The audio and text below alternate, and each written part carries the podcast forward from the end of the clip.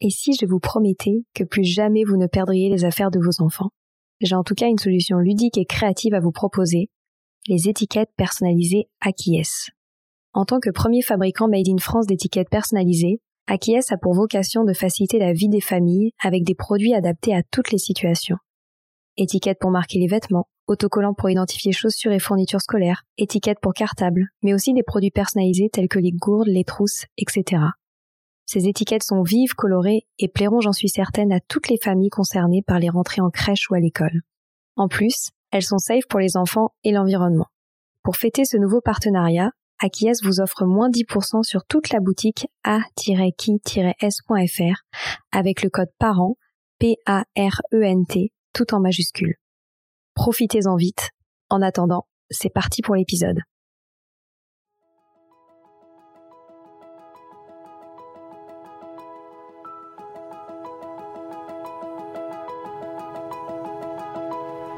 Bonjour à tous, ici Stéphanie et Sylvie Descleb pour un nouvel épisode du podcast Les adultes de demain. Les adultes de demain, c'est un échange autour de l'éducation et la parentalité entre d'un côté une mère, Sylvie, entrepreneuse depuis plus de 30 ans dans l'éducation, directrice d'école Montessori, créatrice d'un organisme de formation et auteur dans l'éducation, et sa fille, c'est moi, Stéphanie. Toutes les semaines, nous invitons des experts, des personnalités remarquables ou de simples passionnés qui partagent avec nous la même envie d'offrir le meilleur aux enfants. Car comme le disait si bien Maria Montessori, l'enfant est l'avenir de l'homme. Et nous souhaitons donc vous donner des pistes de réflexion et de potentielles réponses pour offrir aux enfants le plus bel avenir. Alors si vous êtes jeunes adultes, parents, futurs parents, grands-parents, professeurs ou simples passionnés de l'éducation, ce podcast est fait pour vous. Pour suivre toute notre actualité ou échanger avec nous, n'oubliez pas de nous suivre sur notre compte Instagram Les Adultes de Demain ou sur notre blog lesadultesdedemain.com.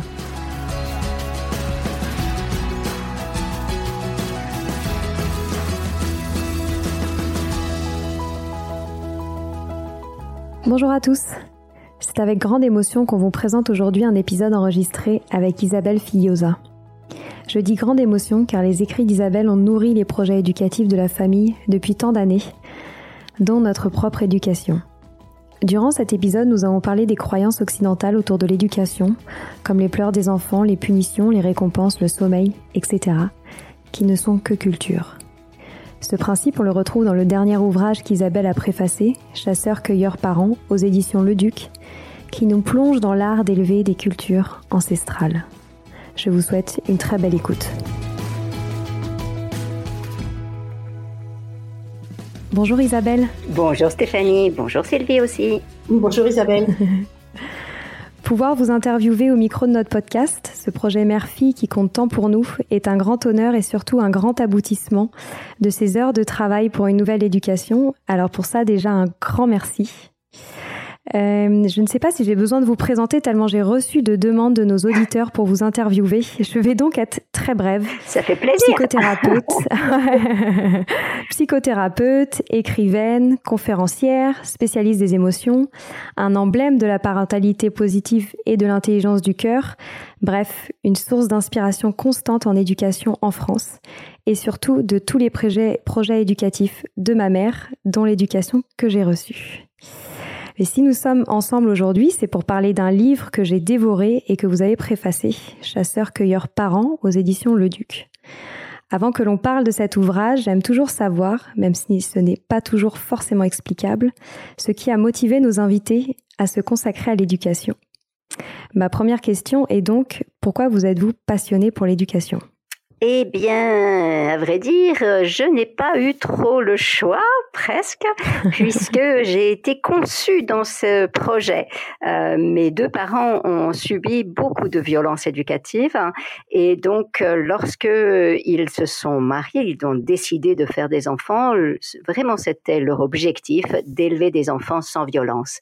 Donc, j'ai été élevée sans violence. Je fais partie des rares personnes de ma génération à n'avoir euh, pas subi euh, de coups euh, ni d'insultes. Je n'ai jamais été punie et euh, enfin pas par mes parents en tout cas et je n'ai jamais été culpabilisée, dévalorisée, etc.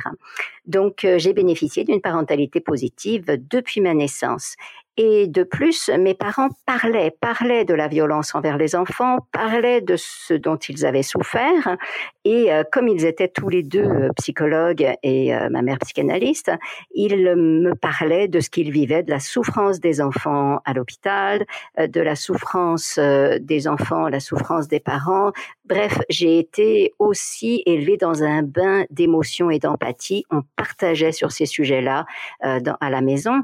Donc, bien sûr, moi, la question que j'avais dans mon cœur, c'était toujours euh, quel est le sens de la vie? Mais qu'est-ce qu'on fait là?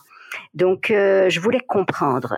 C'était mon objectif euh, le plus important. Comprendre, comprendre, comprendre.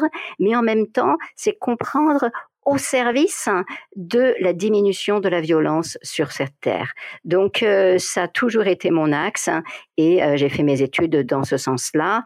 Au début, je voulais être astrophysicienne pour comprendre la vie, puis ensuite j'ai été j'ai cherché à comprendre la vie plus au niveau biologique. Donc c'est aussi pour ça que mon tout ce que je tout ce que j'apprends euh, c'est beaucoup lié et enraciné dans la science. J'adore la science j'adore comprendre et euh, je j'utilise ce que j'apprends et ce que je comprends euh, dans les études scientifiques pour mieux comprendre notre quotidien.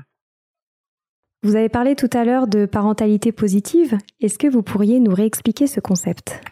Alors la parentalité positive, en fait, c'est compliqué en France parce que euh, on a choisi un mot qui est le mot parentalité, qui désigne le fait même d'être parent. Et du coup, un certain nombre de parents disent mais ça va pas parce qu'on veut pas être des parents négatifs ou des parents positifs, et donc se rebellent contre ça. En anglais, ça s'appelle positive parenting. Et parenting, c'est euh, un participe passé, donc c'est en fait euh, le, le, parentage en fait. C'est comment tout, ce sont les pratiques de parentalité positive. Donc c'est pas le parent qui est positif ou négatif, ce sont ses pratiques. Et euh, la parentalité positive, c'est l'ensemble des pratiques qui aident euh, le cerveau de l'enfant, le corps de l'enfant à se développer de la manière la plus harmonieuse possible et qui prend soin des besoins de l'enfant et ceux du parent. Donc, euh, en fait, nous sommes tout un chacun dans la parentalité positive à chaque fois que nous posons un acte éducatif constructif qui permet à l'enfant de se développer ou qui nous permet, qui satisfait un besoin, soit du parent, soit de l'enfant. Et en général, quand euh, les besoins, les vrais besoins, pas les besoins superficiels, hein, mais les vrais besoins de chacun sont satisfaits, eh bien tout le monde va mieux. Comment on place l'intelligence du cœur dans cette parentalité positive?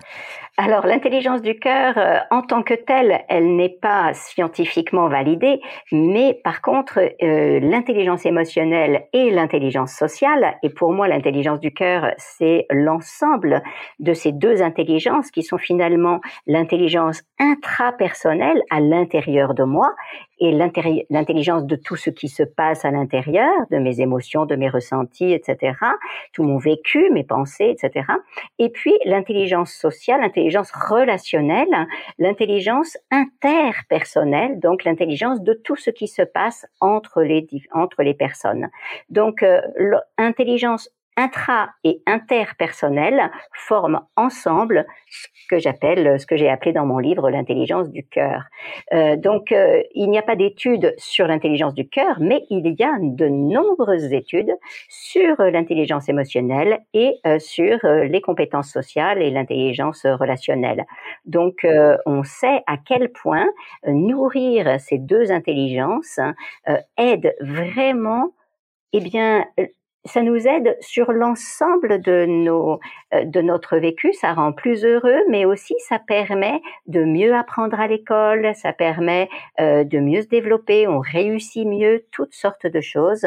Donc oui, ce sont deux intelligences absolument nécessaires et inscrites dans l'épanouissement. Donc de nombreuses études sur la parentalité positive mettent en avant euh, l'importance, autant pour l'enfant que pour le parent, de développer son intelligence émotionnelle et son intelligence relationnelle.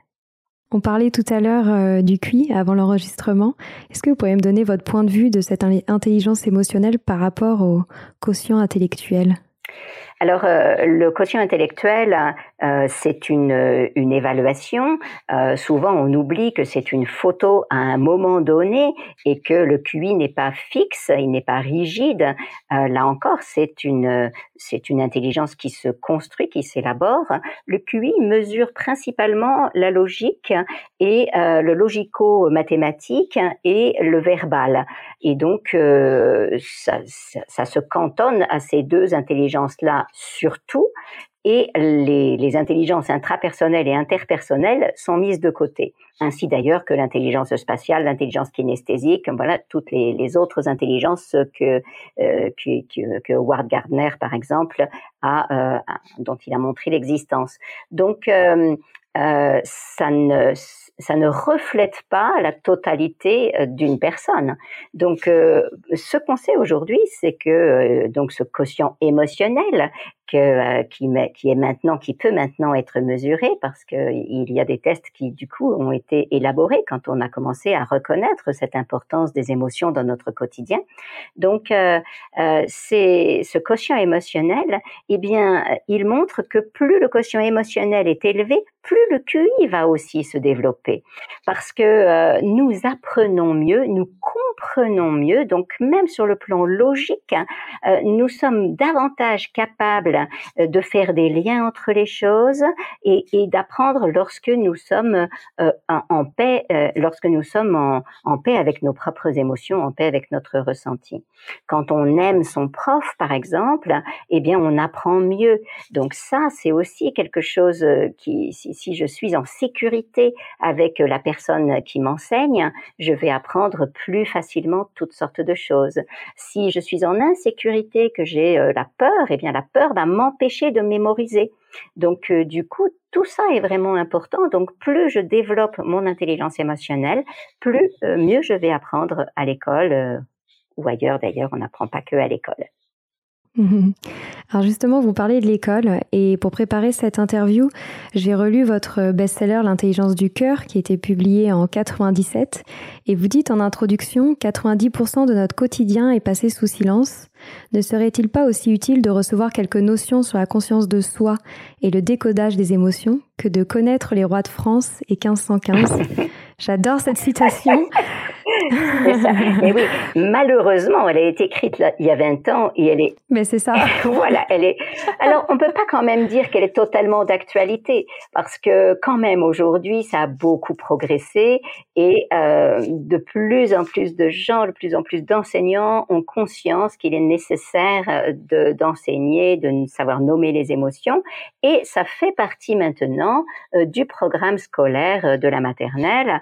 Donc, dès la maternelle, les enfants euh, sont censés apprendre euh, les mots des émotions, sont censés apprendre à communiquer les uns avec les autres. Quand je dis censé, c'est que malheureusement, euh, comme les enseignants ne sont pas souvent très formés à cette intelligence émotionnelle, eh bien, eh bien, ils, ne savent pas forcément toujours euh, comment faire.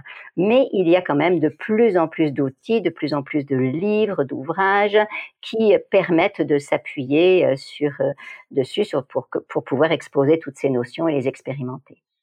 Bien sûr.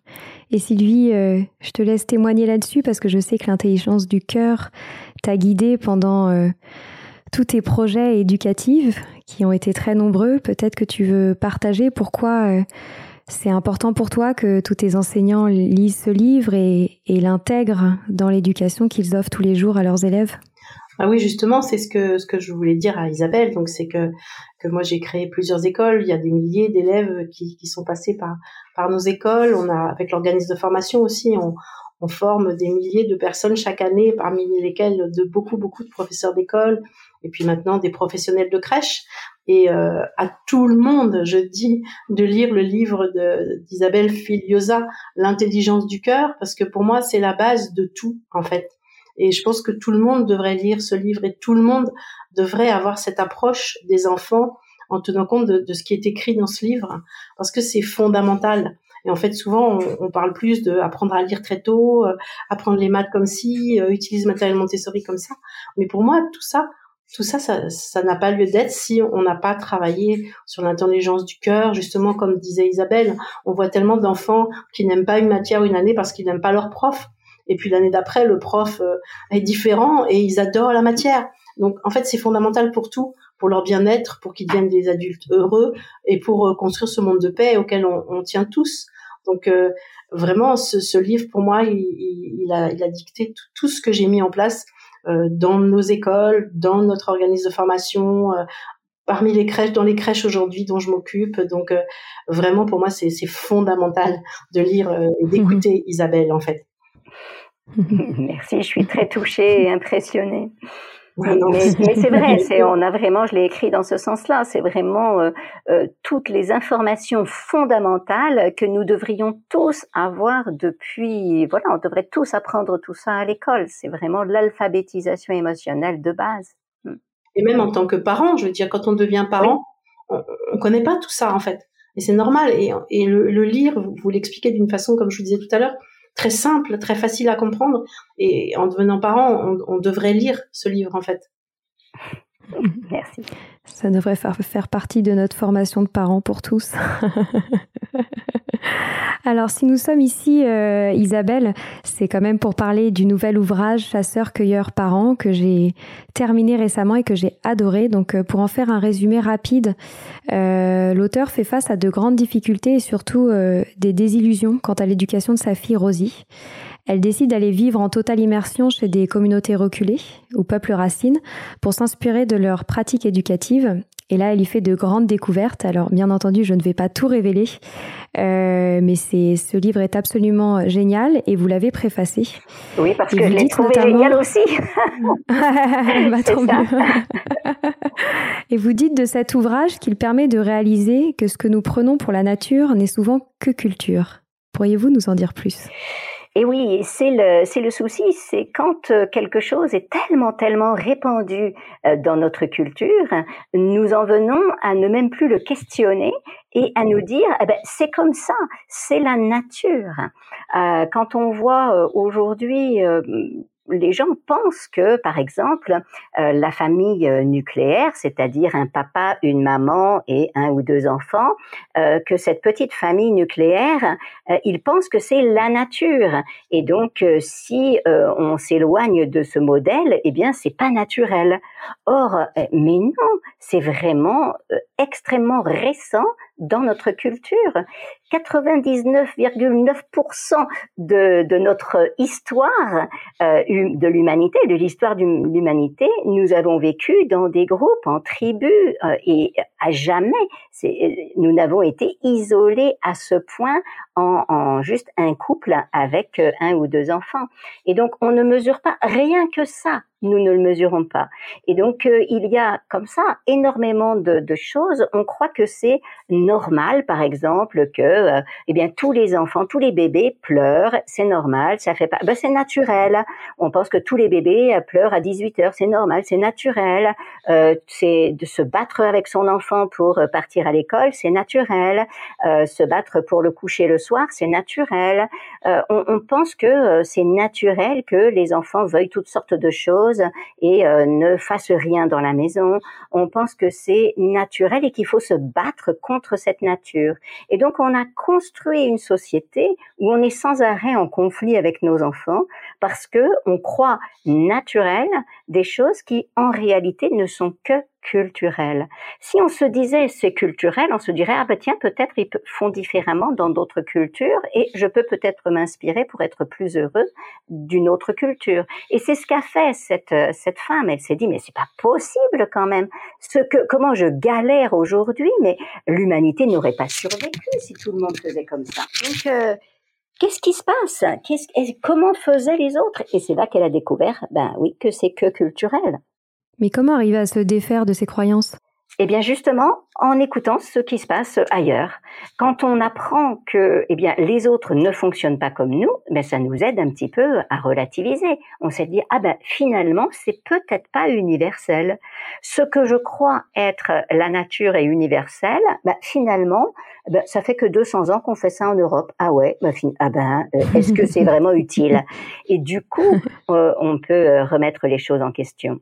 Alors, ce qui est intéressant, alors les sciences peuvent nous aider pas mal sur le sujet, mais il y a un biais dans les sciences. Et ce qu'elle montre très très bien, il y a un biais d'occidentalisation, c'est-à-dire que 96% des études scientifiques ne sont menées que sur des populations européennes, d'ascendance européenne alors qu'on fait partie quand même qu'on est que on représente que 12% de la population mondiale. Donc euh, il y a un souci là. Mais c'est vrai que du coup, la science, eh bien, elle va analyser des choses. Donc, par exemple, sur l'apprentissage du sommeil, elle va analyser des choses et mesurer des choses qui n'existent carrément tout simplement pas euh, dans d'autres populations. Mais chez nous, ça existe et donc il y a même un peu de science euh, qui est là, puis qui montre ah ben oui, ben quand on fait l'apprentissage du sommeil de telle manière, ça marche mieux que de telle manière, etc. Mais on ne questionne même pas ce biais d'occidentalisation qui fait, mais au fait, pourquoi on fait un apprentissage du sommeil? Parce que rien que sur ce truc-là, ça date quand même que de 1850. c'est hyper récent si on regarde. Avant 1850, avant les conseils d'un médecin euh, euh, qui a fait fleur, on ne sait pas pourquoi ça a eu tant de succès. Peut-être que c'est la première fois que quelqu'un donnait des, conseils sur ce sujet. Bref, je ne sais pas exactement comment ça se fait que ça ait pris euh, autant de, succès. Mais voilà, cet homme a dit, il faut faire attention à ce que euh, les enfants ne se disent pas qu'ils obtiennent ce qu'ils veulent en pleurant. Alors, il faut les laisser pleurer dans leur berceau tout seuls et vous verrez, ils s'endormiront encore mieux. Et de ce moment-là, eh bien, les gens ont commencé à, à, contrôler le sommeil de leur enfant, presque à chronométrer le sommeil. Et donc jusque 1850 et depuis la nuit des temps, eh bien, on se couchait quand on avait sommeil, on se réveillait quand on n'avait plus sommeil, hein, quand on était suffisamment euh, ressourcé. Ce qui semble assez logique. Et, oui, et, et c'est ce que font encore nombre de populations, même en intégrant le fait d'aller à l'école euh, et compagnie. Hein. Et ça, c'était une des premières choses que j'avais observées euh, quand j'ai eu mes enfants parce que j'ai bataillé avec cette idée aussi du sommeil. Comme en France, euh, en Europe, de manière générale en Occident, on a cette croyance que euh, les enfants ne veulent pas aller se coucher et que c'est normal de batailler. Du coup, j'ai commencé à batailler. Et puis après, je me suis dit, mais au fait, pourquoi je bataille? Et donc, euh, en fait, c'est à ça que la parentalité positive qu'ont exercé mes parents avec moi euh, est utile, c'est qu'ils m'ont appris à réfléchir aux choses, ils m'ont appris à remettre en cause, ils m'ont appris à penser par moi-même. Et donc, je me suis dit, mais en fait, euh, pourquoi je fais ça là? Ça me rend pas heureuse et manifestement, ça rend pas heureux non plus mes, mes bébés, mes enfants. Donc, il y a un souci là. Et j'ai commencé à regarder, mais comment ils font ailleurs. Et puis, euh, on est allé aussi, euh, mon, mari avait euh, de la famille en, en, Argentine, et donc on est parti en Argentine. Et là, j'ai vu que les enfants se couchaient à 10h, 11h, des, des tout petits venaient au restaurant le soir, et c'était là jusqu'à 10, 11h. Qu'est-ce comment c'est possible? Ils doivent se lever beaucoup plus tard. Ah non, ils vont aussi à l'école à, à, à Pont c'est possible ça Et donc j'ai commencé à m'ouvrir, à réfléchir et, et, et, je me suis renseignée. Et donc effectivement, l'heure du coucher est complètement culturelle. Globalement, en France, ça va être 20 heures, mais il y a des pays où c'est 18 heures, d'autres 19 heures, d'autres c'est 21 heures, 22 heures, 23 heures. Bref, il y a un peu de tout. Et puis, il y a les, le reste de la population mondiale qui euh, laisse complètement euh, qui laisse beaucoup plus libre les, les, enfants et en fait on se couche ben, quand on a sommeil et on va euh, être à l'écoute du rythme naturel de l'enfant et donc ces gens-là ne, ne bataillent pas pour euh, pour le coucher. En plus il y a des ça fait la, la, science nous montre que il y a des rythmes différents selon les enfants d'une part et surtout qu'il y a des rythmes différents en fonction des âges et donc un enfant de deux ans voit euh, la sécrétion de mélatonine euh, bouger de deux heures. Donc un enfant petit qui se couchait à 19 heures, et ben ah, ça va être 21 heures. Et euh, parfois, on voit beaucoup de parents d'enfants de deux ans et demi, trois ans, qui disent ah mais mon enfant veut pas dormir avant 11 heures. Bah, euh, euh, c'est juste naturel à son âge. À 6 ans, paf, il dormira à 20 heures, pas de souci.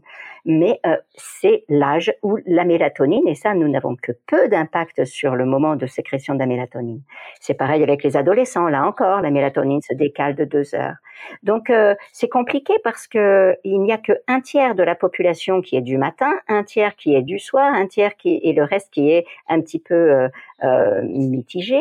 Bref, euh, c'est il n'y a pas d'unification, il n'y a pas tous les adultes, tous les enfants doivent dormir tant d'heures et de telle heure à telle heure.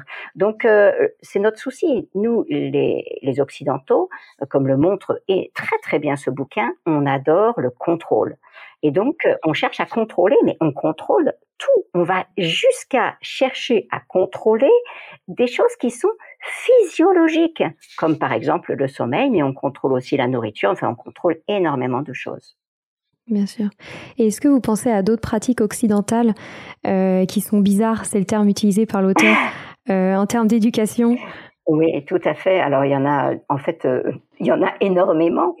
Euh, il y a bah, l'idée déjà de séparer un enfant euh, de ses parents. Donc ça, c'est vraiment euh, quelque chose d'assez, de très occidental, le, la chambre du bébé. Donc maintenant, quand même, le carnet de santé demande de, enfin propose de, de, vraiment faire dormir l'enfant dans la chambre des parents jusqu'à au moins ses six mois. mais jusqu'à très récemment, il y avait cette croyance qu'il fallait absolument que l'enfant dorme séparément euh, des parents. Et ça, c'est très étrange. Donc, aucune science ne peut supporter ça. Et depuis des millénaires, les bébés dormaient avec euh, avec leurs parents. Donc, euh, c'est vrai que c'est anachronique et étrange. il y a ben, tant de choses. En fait, tout ce qui ne marche pas, hein, c'est toutes ces toute cette façon de, de, réguler euh, autant, de vouloir contrôler autant, de parler sans arrêt, de dire sans arrêt, ah tu fais ceci, ah tu fais cela.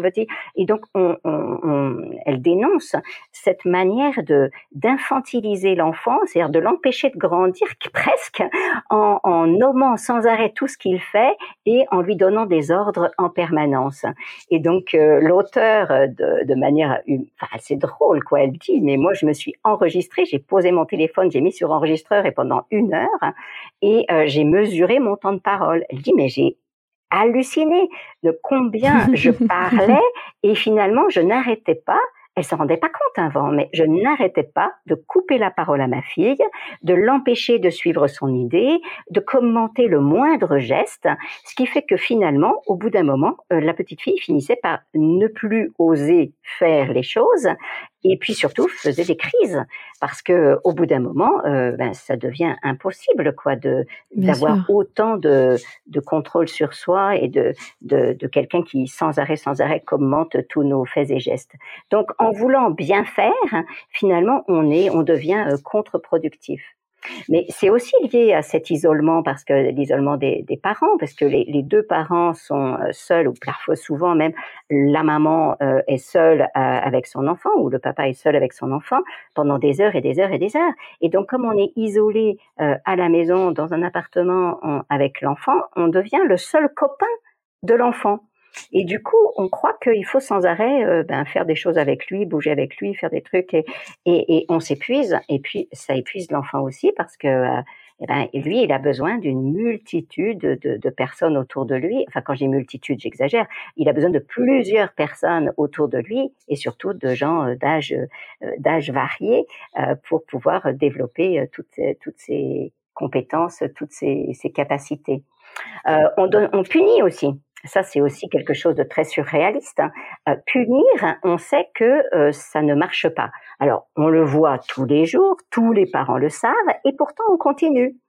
Euh, il y, a, aussi des parents qui récompensent, et même à l'école, on récompense. Je me souviens à, l'école, quand mon fils est revenu le premier jour de l'école primaire, il me dit maman, tu sais pas quoi? La maîtresse, elle nous donnait un bonbon si on rangeait.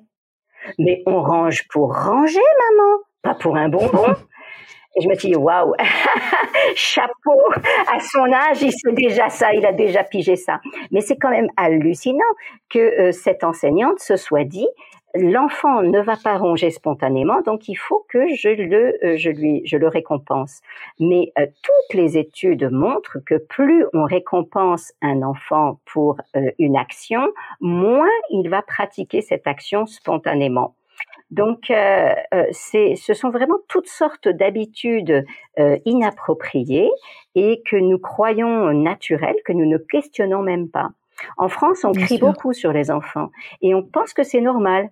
Et donc, crier sur un gamin est tellement commun que même à l'école, un prof peut crier sur les enfants. C'est pas trop, voilà, c'est normal. Et donc là, par contre, même dans le reste de l'Europe, hein, ils crient pas tellement. Même les sanguins, comme les, les Espagnols, euh, les Italiens, sont scandalisés, effarés de voir comment euh, nous nous crions sur les enfants. Mais euh, on peut pas, on va pas culpabiliser chaque parent français parce que on crie pourquoi? Ben, on ne voit que ça tout autour de nous. On pense que c'est comme ça qu'on éduque les enfants. Donc c'est ça que j'ai adoré dans ce bouquin, c'est qu'il questionne nos habitudes et nous dit mais non, c'est pas comme ça partout, ça peut être autrement, et puis c'est drôlement plus efficace et plus agréable quand on fait autrement. Oui. Et vous parliez tout à l'heure euh, d'isolement et euh, elle rappelle euh, cette expression dans son livre Il faut tout un village pour élever son enfant. Mais comment faire pour ne pas être isolé aujourd'hui Vous le rappeliez pour les familles qui vivent dans des appartements, dans des villes. Euh, c'est de plus en plus compliqué d'avoir tout son village pour élever son enfant. C'est ça. Et donc, euh, pendant un temps, ce que je disais, c'est déjà, euh, il y a davantage de gens autour de nous qu'on ne croit. Il y a toujours dans notre immeuble des personnes qui n'ont pas d'enfants ou même qui ont des enfants mais qui apprécient d'être en contact avec d'autres. donc, on peut quand même faire des tribus de nouveau. Mais c'est aussi ce que j'ai voulu vraiment, ce sur quoi j'ai voulu insister euh, au niveau de la commission des 1000 premiers jours. Hein. Euh, lorsque j'ai été nommée par euh, Emmanuel Macron dans cette, au sein de cette commission, j'ai été nommée vice-présidente hein, et c'était vraiment mon objectif premier, sortir les parents de l'isolement parce que le stress, l'épuisement dans lequel on rentre, on ne peut pas demander à un parent épuisé de ne pas être violent. Euh, c'est tout simplement pas possible. Il y a un moment où on craque hein, et c'est naturel. Donc, euh, il était absolument nécessaire que euh, les pouvoirs publics se saisissent de cette cause et installent quelque chose pour permettre aux parents de se sentir moins isolés. Donc c'est en cours. pour l'instant, il y a déjà des visites à domicile, mais évidemment des visites à domicile, deux visites à domicile après la naissance par la sage-femme référente qui nous a suivis déjà depuis toute la grossesse. C'est déjà une chose qui est un peu aidante, mais évidemment, ça ne va pas suffire. Et donc, euh, ce que euh, nous avons proposé au sein de la commission, ce sont des groupes. Et euh, ça existe déjà dans plusieurs pays.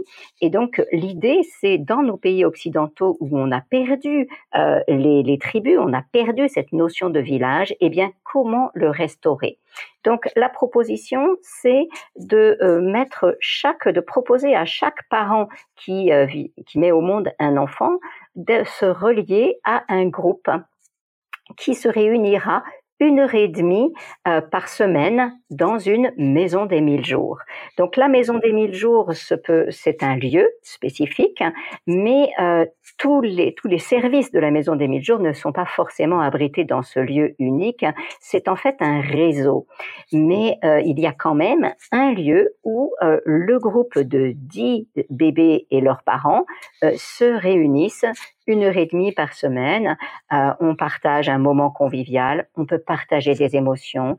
Euh, on sait combien euh, une maman et même un papa a besoin de raconter l'accouchement 4, 5, 10 fois, et d'autant plus que ça s'est mal passé. Donc tout un moment de partage, mais aussi ce groupe serait animé par une, un facilitateur, une facilitatrice qui apporte des connaissances et qui amène les sciences, euh, tout ce qu'on commence à, à, savoir sur le cerveau d'un nourrisson, les besoins d'un bébé, euh, les besoins d'un parent, euh, sur euh, l'épuisement, sur sur l'allaitement, en fait tout ce qu'on a besoin de savoir. Donc il l'amènerait petit à petit et en développant des compétences parentales auprès du bébé. Et donc comme les parents sont par petits groupes et avec euh, d'autres, des enfants du même âge, du coup, on peut partager vraiment, on se sent euh, étayé, soutenu et l'expérience menée, par exemple en Australie, mais aussi dans d'autres pays, montre que en dehors, donc ça, ça dure un an. Hein, pendant un an, euh, chaque parent a droit à accéder à ces groupes pendant une heure et demie par semaine. Mais euh, les parents ne se contentent évidemment pas comme ça se passe dans le quartier. Ils se croisent dans le quartier et ils se construisent hein, des réseaux d'entraide et de soutien, de partage. On se sent comme coparents et donc on avance ensemble et l'expérience montre que euh, ces groupes eh bien sont solides après. Et donc, euh, les, oui, les gens mmh. continuent de se retrouver, d'échanger euh, et de se soutenir les uns les autres quand leurs enfants ont 4, 5, 10 ans, 15 ans. Et donc, euh, c'est vraiment une des façons qui peut changer profondément le, le rapport à, à l'éducation. Il y a une dernière chose dont j'aimerais parler par rapport à cet ouvrage, c'est chez les Mayas, elles découvrent la serviabilité et surtout la coopération particulièrement importante des enfants au sein de la famille. Oui. Euh, l'auteur dit notamment qu'il faut augmenter au maximum l'exposition des enfants au monde des adultes. Et moi, ce qui m'a notamment marqué, c'est que elle disait se rendre compte qu'en fait, ils avaient même quasiment pas de jouets, qu'ils n'en avaient peut-être même pas besoin. Qu'est-ce que, qu'est-ce que vous pensez de tout ça? Euh, alors, les jouets, c'est une chose, vraiment une question aussi euh, à part entière. Presque tous les parents d'aujourd'hui se rendent compte qu'il y a trop de jouets dans la chambre. Là, euh, il faut pas vraiment être Maya pour se dire il y a vraiment trop de jouets dans la chambre, c'est sûr. On achète énormément de jouets, ben voilà, l'industrie est là et nous tente. Euh, c'est vrai qu'il y a des jouets absolument tellement fabuleux, fantastiques, on se fait plaisir à nous parents aussi hein, pour les acheter. Donc, euh, donc déjà une stratégie, ça peut être de ranger 80% des jouets et de n'en laisser que quelques-uns euh, dans, dans l'espace. Mais ce qui est questionné surtout euh, dans cette dans cette ce livre, c'est Uh. Euh, on, a tendance en, Occident à écarter les enfants de la vie des adultes. Euh, on les empêche de nous aider à faire la lessive, à faire la vaisselle, à faire euh, à, faire les tâches ménagères en se disant bah, ça va quand même aller nettement plus vite si je le fais toute seule. Et donc on fait à leur place, même si c'est eux qui renversent leur verre. Ça, ça fait partie de mes conférences sans arrêt. C'est l'enfant qui renverse son verre. Et qu'est-ce qu'on va faire nous?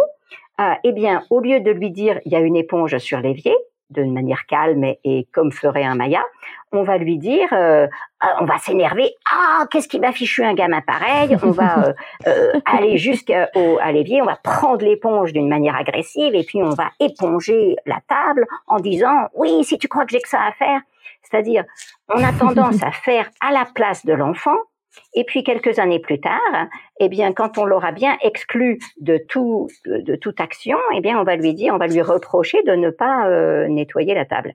Donc, euh, c'est ça encore une des aberrations, c'est que on, croit qu'on doit tout faire et que euh, le rôle de l'enfant, il est de jouer et d'apprendre. Alors, c'est vrai que l'enfant son travail, c'est le jeu. À travers le jeu, l'enfant va vivre toutes sortes de choses. Il apprend énormément, il se développe énormément, euh, il se comprend lui-même énormément.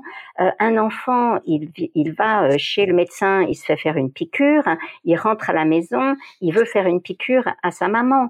C'est et c'est à travers ce jeu, il se guérit de, de ce qu'il a souffert, de ce qu'il a eu peur. Et donc là, il se met du bon côté de la seringue et hop, euh, il inflige euh, ce qu'il a subi. Donc euh, c'est naturel. Un enfant qui subit euh, de, du harcèlement à l'école, il va rejouer le harcèlement avec ses petits personnages euh, à l'intérieur de la maison. Donc euh, il n'est pas question de supprimer tous les jouets. Euh, l'objectif de ce livre n'est pas de dire vivons comme les Mayas. L'objectif de ce livre, il est re-questionnons nos abus et voyons les proportions des choses. Donc les enfants, qu'ils aient des jouets, qu'ils aient des jeux, oui, bien sûr, c'est utile, c'est sympa et ça leur permet réellement de développer toutes sortes d'aptitudes. Mais n'oublions pas aussi de leur permettre de jouer dans la forêt avec euh, des, branches d'arbres, avec euh, des, des cailloux, etc. Et insérons-les davantage dans notre monde. Ça, c'est un de mes combats depuis très longtemps. J'ai insisté aussi là-dessus dans la commission des mille premiers jours, où je disais, mais nous avons vraiment à réintroduire nos enfants euh, dans notre monde professionnel. C'est-à-dire qu'il y en a assez d'être à ce point séparé entre mon monde au travail et mon monde de parents. Donc, euh, euh, il y a le monde des enfants et puis le monde des adultes. Non, stop. Nous sommes un monde, une société et les enfants devraient pouvoir aller et venir davantage euh, dans nos sphères professionnelles. Alors, on a vu avec le confinement combien ce pouvait être difficile pour les parents de travailler avec leurs enfants à côté et on a cru qu'il fallait reséparer. Mais en fait, non. La question, il est de comment faire. On a vraiment à développer de nouvelles aptitudes, de nouvelles compétences pour permettre à l'enfant de eh bien, d'interagir avec mon monde d'adulte tout en euh, tout en étant euh, lui-même. C'est-à-dire, il peut très bien dessiner sur le côté et me laisser euh, travailler pendant une réunion sans me déranger, mais seulement à condition que je l'ai suffisamment autonomisé avant. Or, comme dans notre société, on n'a pas tendance à autonomiser, on a tendance à diriger, à dire tu vas faire telle et telle chose, tu fais tel et tel exercice, etc. C'est-à-dire qu'on rend l'enfant dépendant et ensuite on s'étonne qu'il puisse pas être autonome. Donc ça, c'est aussi un, des grands, Sylvie ne me contredira pas, c'est aussi un grand apport de Maria Montessori, c'est vraiment d'avoir montré que l'enfant n'a pas tant besoin de jouer au sens où habituel qu'on donne à jeu, mais de sentir qu'il se développe, qu'il travaille, il aime apprendre, il aime structurer les choses. Et euh, un an, dans une école Montessori, un enfant très petit va couper avec un vrai couteau. On va pas l'exclure, au contraire, on va pas lui donner un faux couteau euh, qui, qui coupe rien du tout et l'humilier de cette manière. On va au contraire lui permettre d'apprendre à, comprendre ben, euh, qu'est-ce qui est dangereux, qu'est-ce qui ne l'est pas et comment on se sert des choses. Donc euh, c'est vraiment une manière différente de d'accueillir l'enfant dans le monde des adultes.